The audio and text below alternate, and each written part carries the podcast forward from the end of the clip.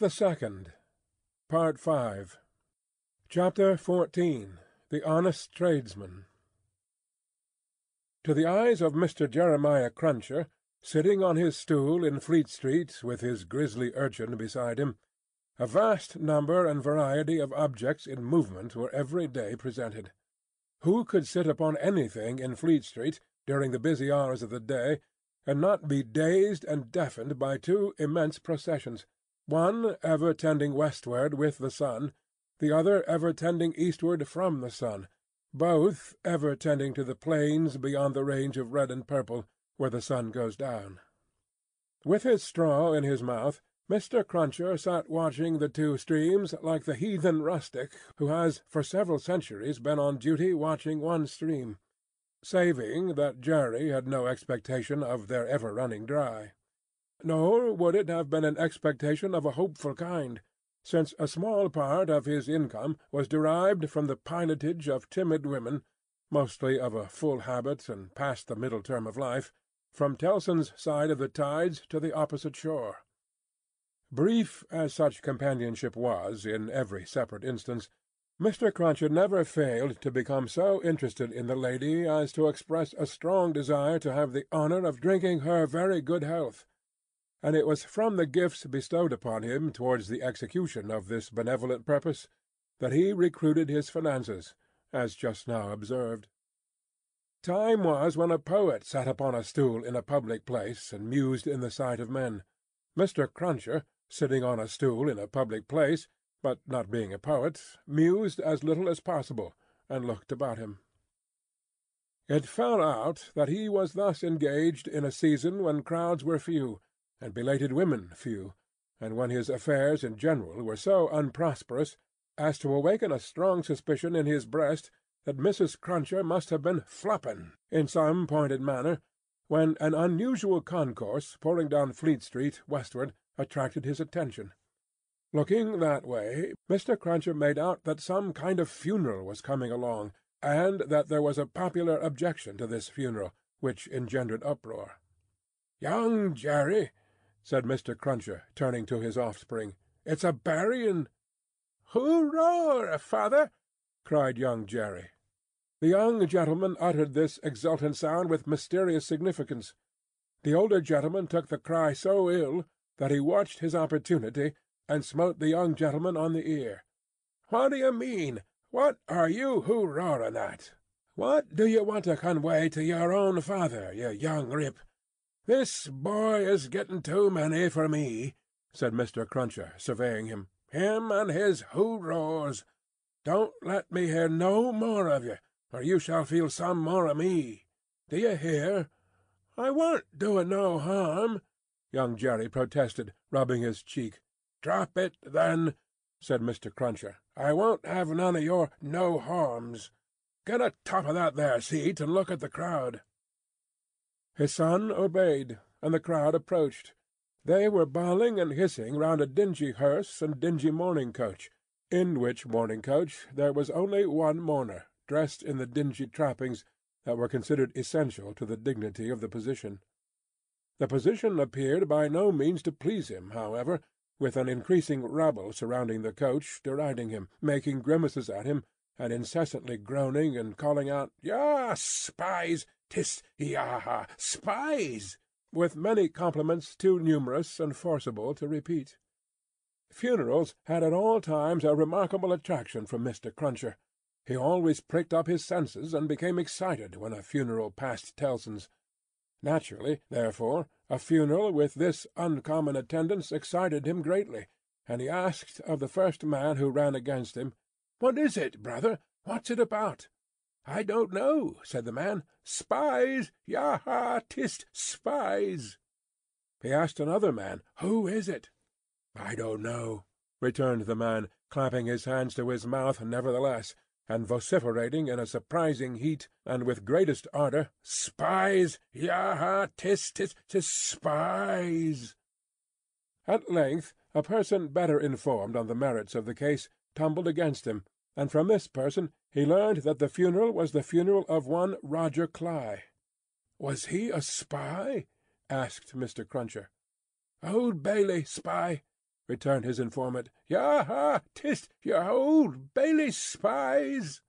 "Why, to be sure!" exclaimed Jerry, recalling the trial at which he had assisted. "I've seen him. Dead, is he?" "Dead as mutton," returned the other, "and can't be too dead. Have him out of there, spies! Pull him out there, spies!"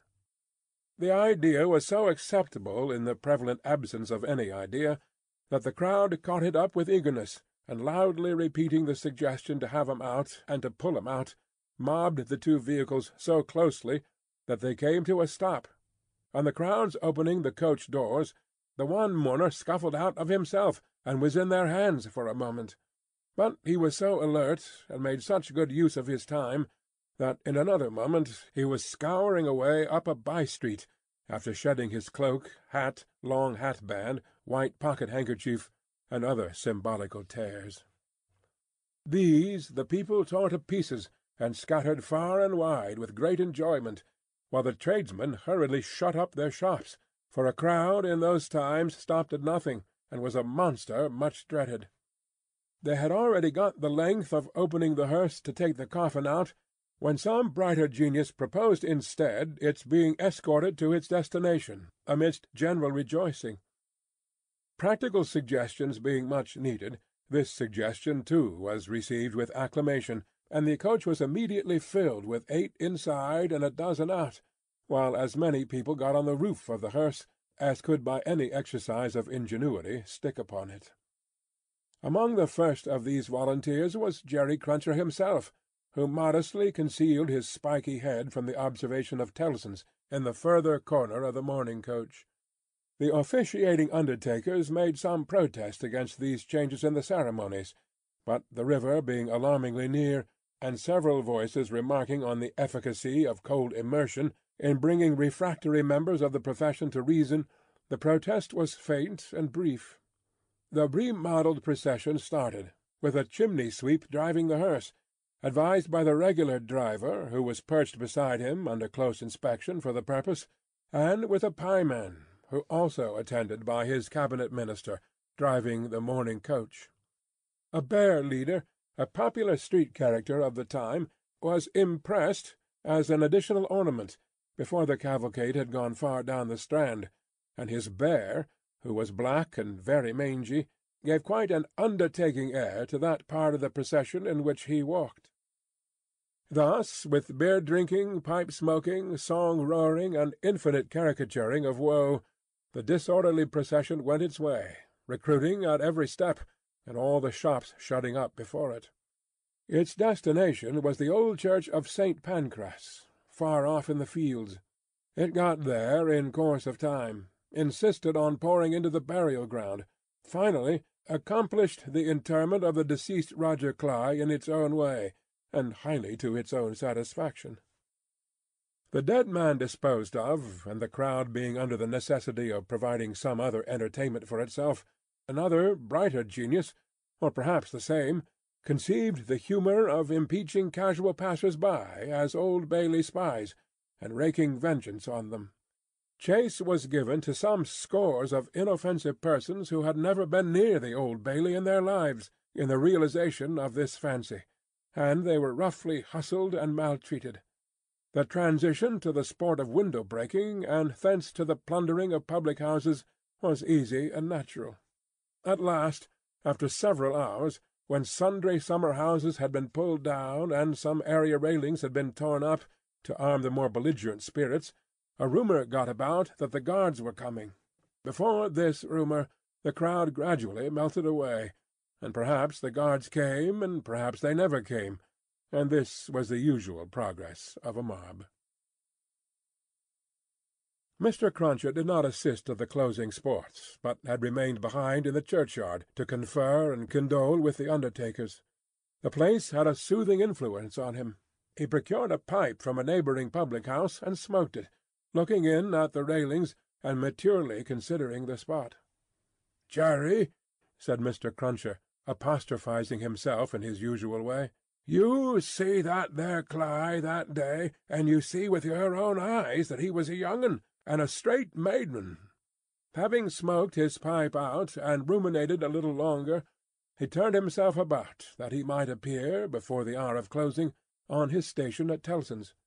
Whether his meditations on mortality had touched his liver, or whether his general health had been previously at all amiss, or whether he desired to show a little attention to an eminent man, is not so much to the purpose as that he made a short call upon his medical adviser, a distinguished surgeon, on his way back. Young Jerry relieved his father with dutiful interest, and reported no job in his absence. The bank closed, the ancient clerks came out, the usual watch was set, and Mr. Cruncher and his son went home to tea. "Now I tell you where it is," said Mr. Cruncher to his wife on entering. "If, as a honest tradesman, my wenchers goes wrong to-night, I shall make sure that you've been praying again me, and I shall work you for it just the same as if I seen you do it." The dejected Mrs. Cruncher shook her head. "Why, you're at it afore my face," said Mr. Cruncher, with signs of angry apprehension. "I am saying nothing." "Well, then, don't meditate nothing. You might as well flop as meditate. You may as well go again me one way as another. Drop it altogether." "Yes, Jerry." "Yes, Jerry," repeated Mr. Cruncher, sitting down to tea. "Ah, it is yes, Jerry. That's about it. You may say yes, Jerry. Mr. Cruncher had no particular meaning in these sulky corroborations, but made use of them, as people not unfrequently do, to express general ironical dissatisfaction. "You and your yes, Jerry," said Mr. Cruncher, taking a bite out of his bread and butter, and seeming to help it down with a large invisible oyster out of his saucer. "Ah, I think so. I believe you." "You are going out to-night?" asked his decent wife when he took another bite. "Yes, I am." "May I go with you, father?" asked his son, briskly. "No, you mayn't. I'm a going, as your mother knows, a fishing. That's where I'm going to, going a fishing." "Your fishing rod gets rather rusty, don't it, father?" "Never you mind." "Shall you bring any fish home, father?" "If I don't, you'll have short commons to-morrow returned that gentleman, shaking his head. "That's questions enough for you. I ain't a-going out till you've been long abed." He devoted himself during the remainder of the evening to keeping a most vigilant watch on Mrs. Cruncher, and sullenly holding her in conversation, that she might be prevented from meditating any petitions to his disadvantage. With this view he urged his son to hold her in conversation also, and led the unfortunate woman a hard life by dwelling on causes of complaint he could bring against her, rather than he would leave her for a moment to her own reflections. The devoutest person could have rendered no greater homage to the efficacy of an honest prayer than he did in this distrust of his wife. It was as if a professed unbeliever in ghosts should be frightened by a ghost story. "And mind you," said Mr. Cruncher, "no games to-morrow. If I, as a honest tradesman, succeed in providing a jinty of meat or two, none of your not touching to it, and sticking to bread. If I, as a honest tradesman, am able to provide a little beer, none of your declaring on water. When you go to Rome, do as Rome does. Rome will be a ugly customer to you if you don't. I'm your Rome, you know. Then he began grumbling again. "With your flying into the face of your own wittles and drink! I don't know how scarce you might make the wittles and drink here by your flopping tricks and your unfeeling conduct. Look at your boy. He is yourn, ain't he? He's as thin as a lath. Do you call yourself a mother, and not know that a mother's first duty is to blow her boy out?" This touched young Jerry on a tender place who adjured his mother to perform her first duty, and whatever else she did or neglected, above all things to lay especial stress on the discharge of that maternal function so affectingly and delicately indicated by his other parent. Thus the evening wore away with the Cruncher family, until young Jerry was ordered to go to bed, and his mother, laid under similar injunctions, obeyed them. Mr. Cruncher beguiled the earlier watches of the night with solitary pipes, and did not start upon his excursion until nearly one o'clock. Towards that small and ghostly hour he rose up from his chair, took a key out of his pocket, opened a locked cupboard, and brought forth a sack, a crowbar of convenient size, a rope and chain, and other fishing tackle of that nature. Disposing these articles about him in skilful manner, he bestowed a parting defiance on Mrs. Cruncher, extinguished the light, and went out. Young Jerry, who had only made a feint of undressing when he went to bed, was not long after his father. Under cover of the darkness he followed out of the room, followed down the stairs, followed down the court, followed out into the streets. He was in no uneasiness concerning his getting into the house again, for it was full of lodgers, and the door stood ajar all night. Impelled by a laudable ambition to study the arts and mystery of his father's honest calling, young Jerry, keeping as close to house fronts, walls, and doorways as his eyes were close to one another, held his honoured parent in view. The honoured parent steering northward had not gone far when he was joined by another disciple of Izaak Walton, and the two trudged on together. Within half an hour from the first starting, they were beyond the winking lamps and the more than winking watchman, and were out upon a lonely road. Another fisherman was picked up here, and that so silently that if young Jerry had been superstitious, he might have supposed the second follower of the gentle craft to have, all of a sudden, split himself into two. The three went on, and young Jerry went on, until the three stopped under a bank overhanging the road. Upon the top of the bank was a low brick wall, surmounted by an iron railing. In the shadow of bank and wall the three turned out of the road, and up a blind lane, of which the wall, there risen to some eight or ten feet high, formed one side. Crouching down in a corner, peeping up the lane, the next object that young Jerry saw was the form of his honoured parent, pretty well defined against a watery and clouded moon, nimbly scaling an iron gate. He was soon over, and then the second fisherman got over, and then the third. They all dropped softly on the ground within the gate, and lay there a little, listening perhaps. Then they moved away on their hands and knees. It was now young Jerry's turn to approach the gate, which he did, holding his breath. Crouching down in a corner there, and looking in, he made out the three fishermen creeping through some rank grass, and all the gravestones in the churchyard. It was a large churchyard they were in, looking on like ghosts in white, while the church tower itself looked on like the ghost of a monstrous giant. They did not creep far before they stopped and stood upright. And then they began to fish. They fished with a spade at first. Presently the honoured parent appeared to be adjusting some instrument, like a great corkscrew. Whatever tools they worked with, they worked hard, until the awful striking of the church clock so terrified young Jerry that he made off, with his hair as stiff as his father's. But his long cherished desire to know more about these matters not only stopped him in his running away, but lured him back again. They were still fishing perseveringly when he peeped in at the gate for the second time, but now they seemed to have got a bite. There was a screwing and complaining sound down below, and their bent figures were strained as if by a weight. By slow degrees the weight broke away the earth upon it, and came to the surface.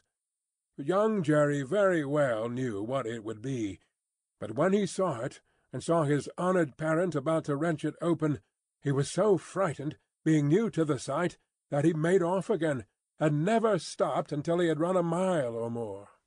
He would not have stopped then for anything less necessary than breath, it being a spectral sort of race that he ran, and one highly desirable to get to the end of. He had a strong idea that the coffin he had seen was running after him, and pictured as hopping on behind him, bolt upright, upon its narrow end, always on the point of overtaking him and hopping on at his side, perhaps taking his arm, it was a pursuer to shun. It was an inconsistent and ubiquitous fiend too, for while it was making the whole night behind him dreadful, he darted out into the roadway to avoid dark alleys, fearful of its coming hopping out of them like a dropsical boy's kite without tail and wings. It hid in doorways too, rubbing its horrible shoulders against doors, and drawing them up to its ears as if it were laughing. It got into shadows on the road, and lay cunningly on its back to trip him up. All this time it was incessantly hopping on behind and gaining on him, so that when the boy got to his own door he had reason for being half dead. And even then it would not leave him, but followed him upstairs with a bump on every stair, scrambled into bed with him, and bumped down, dead and heavy, on his breast when he fell asleep. From his oppressed slumber young Jerry in his closet was awakened after daybreak and before sunrise by the presence of his father in the family room. Something had gone wrong with him; at least, so young Jerry inferred, from the circumstance of his holding Mrs. Cruncher by the ears and knocking the back of her head against the headboard of the bed. "I told you I would," said Mr. Cruncher, "and I did. Jerry, Jerry, Jerry!" his wife implored.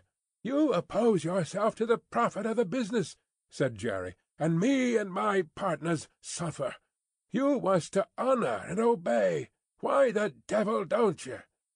"I try to be a good wife, Jerry," the poor woman protested, with tears. "Is it being a good wife to oppose your husband's business? Is it honouring your husband to dishonour his business? Is it obeying your husband to disobey him on the wital subject of his business? You hadn't taken to the dreadful business then, Jerry." "It's enough for you," retorted Mr. Cruncher, "to be the wife of a honest tradesman, and not to occupy your female mind with calculations when he took to his trade and when he didn't. A honouring and obeying wife would let his trade alone altogether. Call yourself a religious woman? If you're a religious woman, give me a irreligious one. You have no more natural sense of duty than the bed of this here Thames River has of a pile, and similarly it must be knocked into you." The altercation was conducted in a low tone of voice, and terminated in the honest tradesman's kicking off his clay-soiled boots and lying down at his length on the floor. After taking a timid peep at him lying on his back, with his rusty hands under his head for a pillow, his son lay down too, and fell asleep again. There was no fish for breakfast, and not much of anything else. Mr. Cruncher was out of spirits, and out of temper, and kept an iron pot lid by him as a projectile for the correction of Mrs. Cruncher, in case he should observe any symptoms of her saying grace. He was brushed and washed at the usual hour, and set off with his son to pursue his ostensible calling. Young Jerry, walking with the stool under his arm at his father's side along sunny and crowded Fleet Street, was a very different young Jerry from him of the previous night, running home through darkness and solitude from his grim pursuer. His cunning was fresh with the day, and his qualms were gone with the night, in which particulars it is not improbable that he had compeers in Fleet Street and the City of London that fine morning. "Father," said young Jerry, as they walked along, taking care to keep at arm's length and to have the stool well between them, "what's a resurrection man?" Mr. Cruncher came to a stop on the pavement before he answered. "How should I know?" "I thought you knowed everything, father," said the artless boy. "Hum! Well returned Mr. Cruncher, going on again, and lifting off his hat to give his spikes free play. "He's a tradesman." "What's his goods, father?" Asked the brisk young Jerry. "His goods," said Mr. Cruncher, turning it over in his mind, "is a branch o' scientific goods." "Persons' bodies, ain't it, father?" asked the lively boy. "I, believe it is something of that sort said Mr. Cruncher. "Oh, father, I should so like to be a resurrection man when I'm quite growed up." Mr. Cruncher was soothed, but shook his head in a dubious and moral way. "Ah, it depends upon how you dewelop your talents. Be careful to dewelop your talents, and never to say no more than you can help to nobody, and there's no telling at the present time what you may not come to be fit for. As young Jerry, thus encouraged, went on a few yards in advance to plant the stool in the shadow of the bar, Mr. Cruncher added to himself, "Jerry, you honest tradesman, there's hopes what that boy will yet be a blessing to you, and a recompense to you for his mother." Chapter XV. Knitting There had been earlier drinking than usual in the wine shop of Monsieur Defarge. As early as six o'clock in the morning, sallow faces, peeping through its barred windows, had descried other faces within, bending over measures of wine. Monsieur Defarge sold a very thin wine at the best of times, but it would seem to have been an unusually thin wine that he sold at this time. A sour wine, moreover, or a souring, for its influence on the mood of those who drank it was to make them gloomy. No vivacious bacchanalian flame leaped out of the pressed grape of Monsieur Defarge, but a smouldering fire that burnt in the dark lay hidden in the dregs of it. This had been the third morning in succession on which there had been early drinking at the wine shop of Monsieur Defarge. It had begun on Monday, and here was Wednesday come. There had been more of early brooding than drinking, for many men had listened and whispered and slunk about there from the time of the opening of the door, who could not have laid a piece of money on the counter to save their souls. Those were to the full as interested in the place, however, as if they could have commanded whole barrels of wine, and they glided from seat to seat and from corner to corner, swallowing talk in lieu of drink with greedy looks. Notwithstanding an unusual flow of company, the master of the wine shop was not visible. He was not missed, for nobody who crossed the threshold looked for him, nobody asked for him, nobody wondered to see only Madame Defarge in her seat, presiding over the distribution of wine, with a bowl of battered small coins before her, as much defaced and beaten out of their original impress as the small coinage of humanity from whose ragged pockets they had come. A suspended interest and a prevalent absence of mind were perhaps observed by the spies who looked in at the wine shop, as they looked in at every place, high and low, from the king's palace to the criminal's jail. Games at cards languished, players at dominoes musingly built towers with them, drinkers drew figures on the tables with spilt drops of wine. Madame Defarge herself picked out the pattern on her sleeve with her toothpick, and saw and heard something inaudible and invisible a long way off. Thus Saint Antoine in this vinous feature of his until midday. It was high noontide when two dusty men passed through his streets and under his swinging lamps, of whom one was Monsieur Defarge, the other a mender of roads in a blue cap. All adust and athirst, the two entered the wine shop. Their arrival had alighted a kind of fire in the breast of Saint Antoine, fast spreading as they came along, which stirred and flickered in flames of faces at most doors and windows. Yet no one had followed them, and no man spoke when they entered the wine shop, though the eyes of every man there were turned upon them. "Good day, gentlemen," said Monsieur Defarge. It may have been a signal for loosening the general tongue. It elicited an answering chorus of "Good day." "It is bad weather, gentlemen," said Defarge, shaking his head upon which every man looked at his neighbour, and then all cast down their eyes and sat silent, except one man, who got up and went out. "My wife," said Defarge aloud, addressing Madame Defarge, "I have travelled certain leagues with this good mender of roads, called Jacques. I met him, by accident, a day and a half's journey out of Paris. He is a good child, this mender of roads, called Jacques. Give him to drink, my wife." A second man got up and went out. Madame Defarge set wine before the mender of roads called Jacques, who doffed his blue cap to the company and drank. In the breast of his blouse he carried some coarse dark bread. He ate of this between whiles, and sat munching and drinking near Madame Defarge's counter. A third man got up and went out.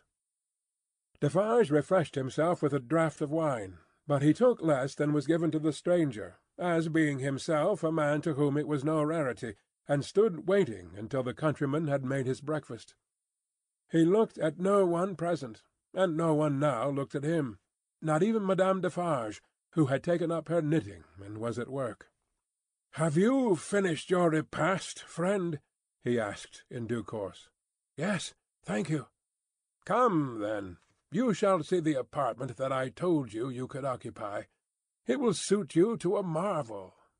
Out of the wine shop into the street, out of the street into a courtyard, out of the courtyard up a steep staircase, out of the staircase into a garret. Formerly the garret where a white haired man sat on a low bench, stooping forward and very busy, making shoes.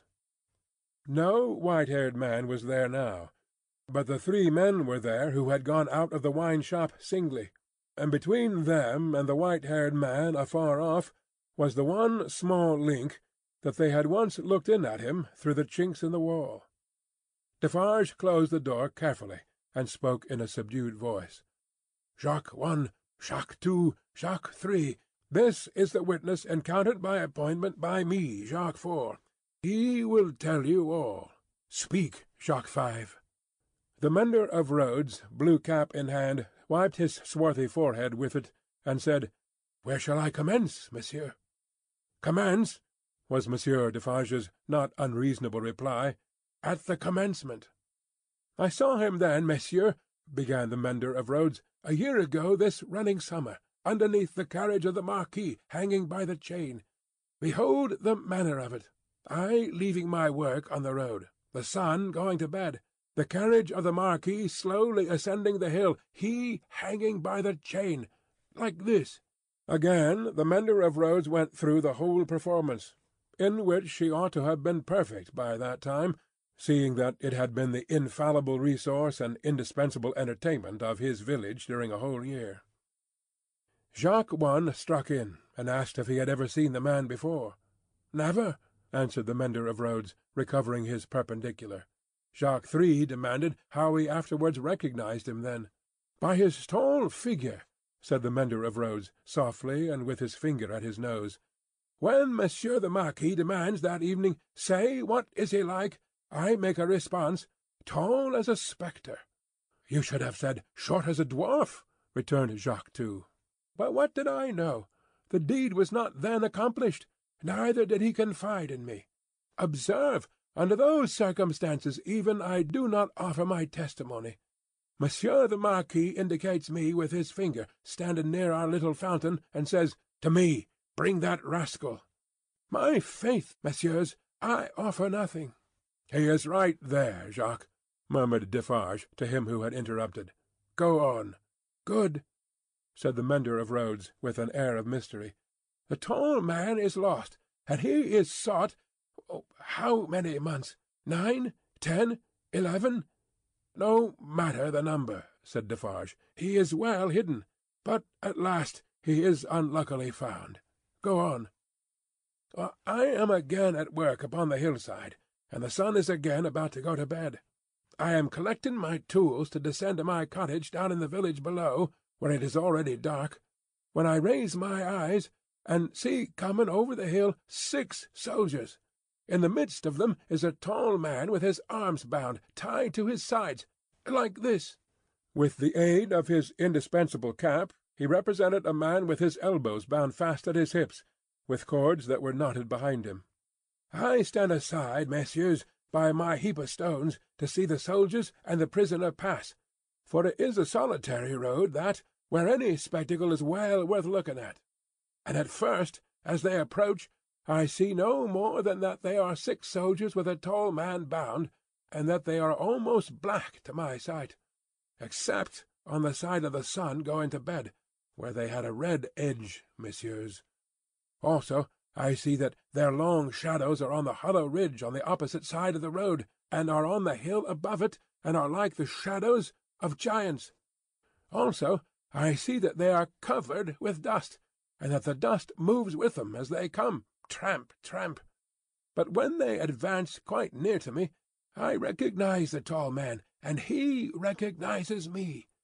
Ah, but he would be well content to precipitate himself over the hillside once again, as on the evening when he and I first encountered, close to the same spot.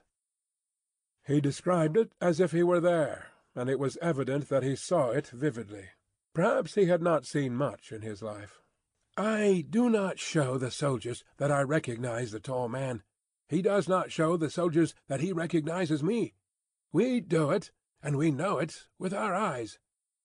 "'Come on,' says the chief of that company, pointing to the village. "'Bring him fast to his tomb.' And they bring him faster. I follow.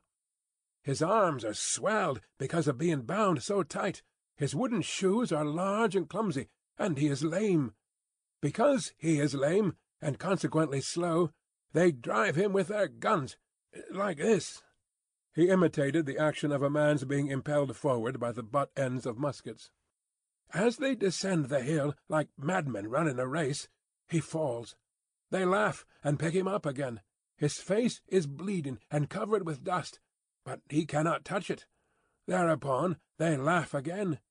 They bring him into the village. All the village runs to look. They take him past the mill and up to the prison. All the village sees the prison gate open in the darkness of the night and swallow him. Like this. He opened his mouth as wide as he could, and shut it with a sounding snap of his teeth. Observant of his unwillingness to mar the effect by opening it again, Defarge said, "Go on, Jacques." "All the village," pursued the mender of roads, on tiptoe and in a low voice, "withdraws. All the village whispers by the fountain. All the village sleeps. All the village dreams of that unhappy one, within the locks and bars of the prison on the crag, and never to come out of it, except to perish. In the morning, with my tools upon my shoulder, eating my morsel of black bread as I go, I make a circuit by the prison, on my way to my work. There I see him, high up, behind the bars of a lofty iron cage, bloody and dusty as last night, looking through. He has no hand free to wave to me. I dare not call to him. He regards me like a dead man." Defarge and the three glanced darkly at one another. The looks of all of them were dark, repressed, and revengeful, as they listened to the countryman's story. The manner of all of them, while it was secret, was authoritative too. They had the air of a rough tribunal. Jacques one and two sitting on the old pallet bed, each with his chin resting on his hand, and his eyes intent on the road mender. Jacques three, equally intent, on one knee behind them, with his agitated hand always gliding over the network of fine nerves about his mouth and nose; Defarge standing between them and the narrator, whom he had stationed in the light of the window, by turns looking from him to them, and from them to him. "Go on, Jacques," said Defarge. "He remains up there in his iron cage some days. The village looks at him by stealth, for it is afraid but it always looks up from a distance at the prison on the crag, and in the evening, when the work of the day is achieved, and it assembles to gossip at the fountain, all faces are turned towards the prison. Formerly they were turned towards the posting-house; now they are turned towards the prison. They whisper at the fountain that although condemned to death he will not be executed. They say that petitions have been presented in Paris showing that he was enraged and made mad by the death of his child. They say that a petition has been presented to the king himself. What do I know? It is possible.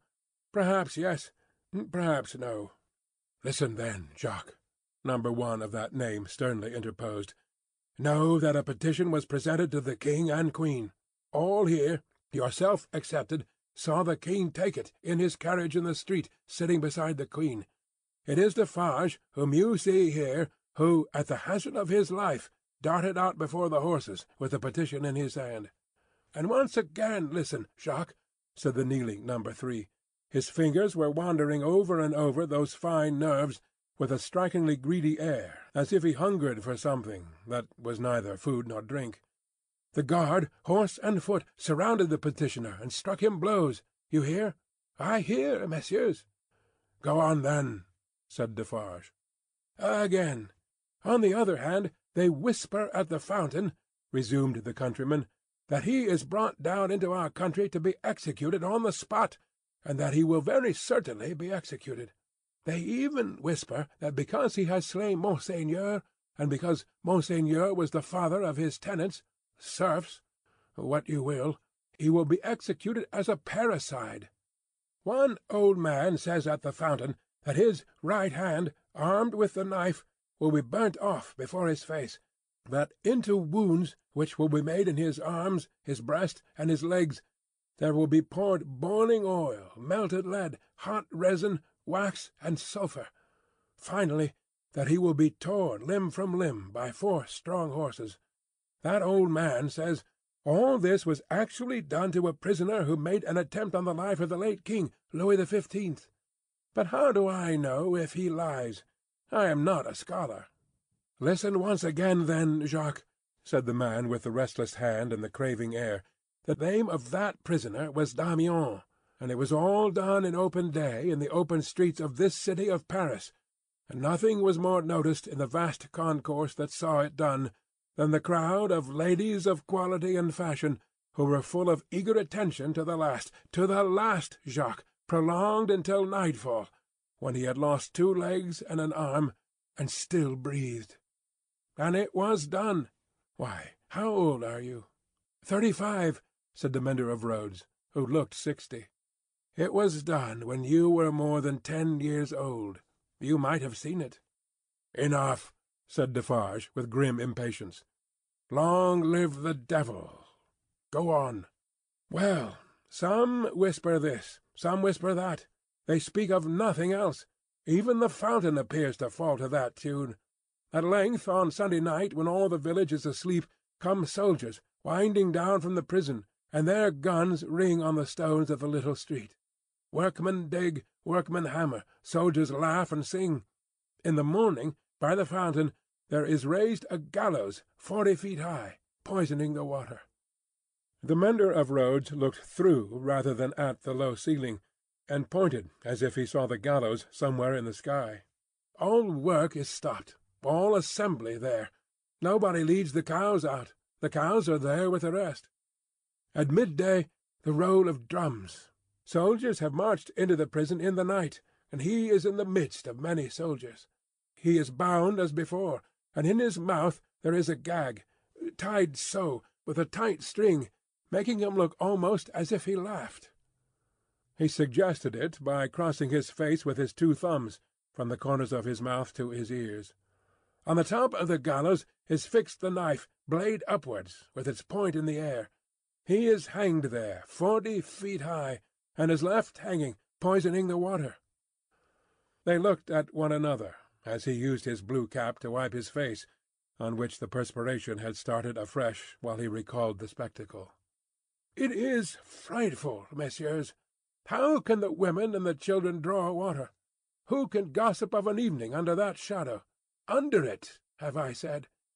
When I left the village, Monday evening as the sun was going to bed, and looked back from the hill, the shadow struck across the church, across the mill, across the prison, seemed to strike across the earth, messieurs, to where the sky rests upon it.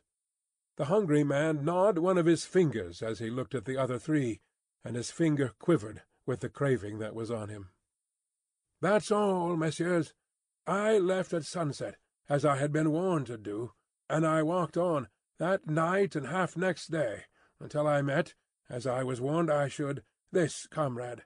With him I came on, now riding, now walking, through the rest of yesterday and through last night. And here you see me." After a gloomy silence, the first Jacques said, "Good! You have acted and recounted faithfully. Will you wait for us a little outside the door? "Oh, very willingly," said the mender of roads, whom Defarge escorted to the top of the stairs, and leaving seated there, returned.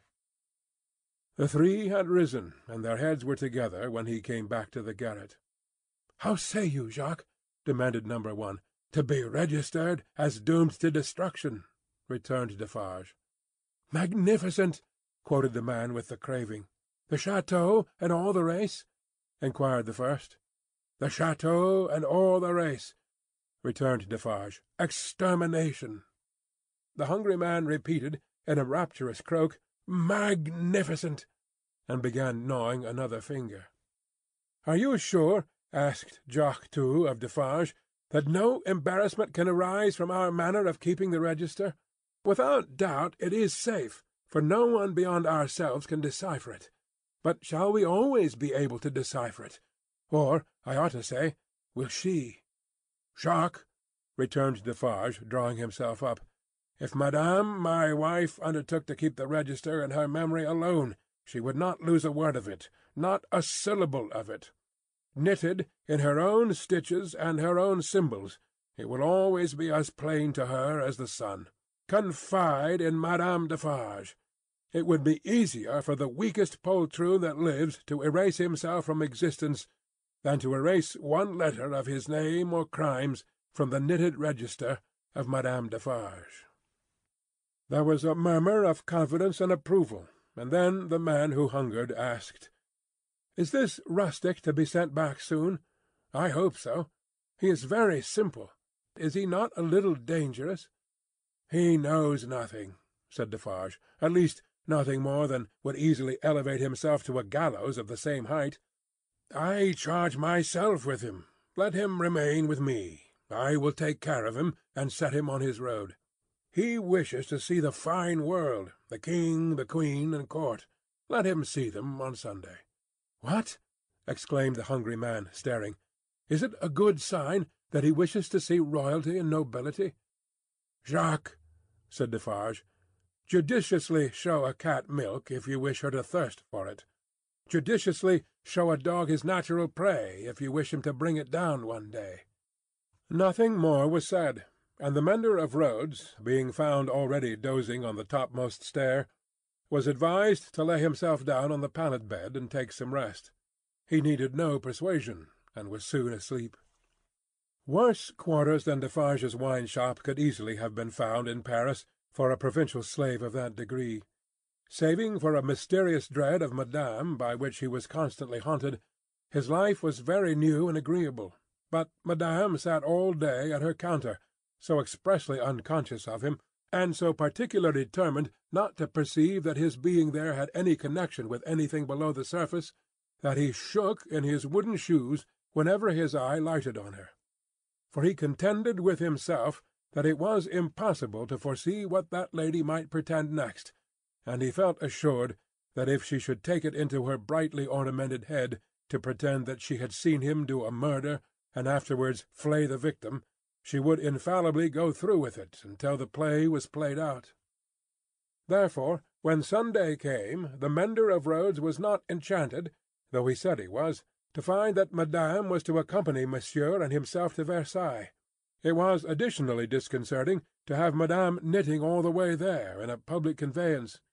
It was additionally disconcerting yet to have Madame in the crowd in the afternoon, still with her knitting in her hands, as the crowd waited to see the carriage of the King and Queen. "You work hard, Madame," said a man near her. "Yes," answered Madame Defarge. "I have a good deal to do. "What do you make, madame?" "Many things." "For instance?" "For instance," returned Madame Defarge, composedly, "shrouds."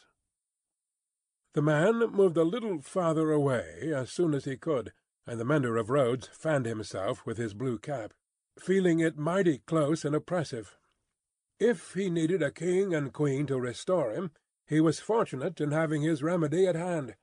For soon the large-faced king and the fair-faced queen came into their golden coach, attended by the shining bull's-eye of their court, a glittering multitude of laughing ladies and fine lords, and in jewels and silks and powder and splendour and elegantly spurning figures and handsomely disdainful faces of both sexes, the mender of roads bathed himself, so much to his temporary intoxication, that he cried Long live the king! Long live the queen! Long live everybody and everything! as if he had never heard of ubiquitous Jacques in his time.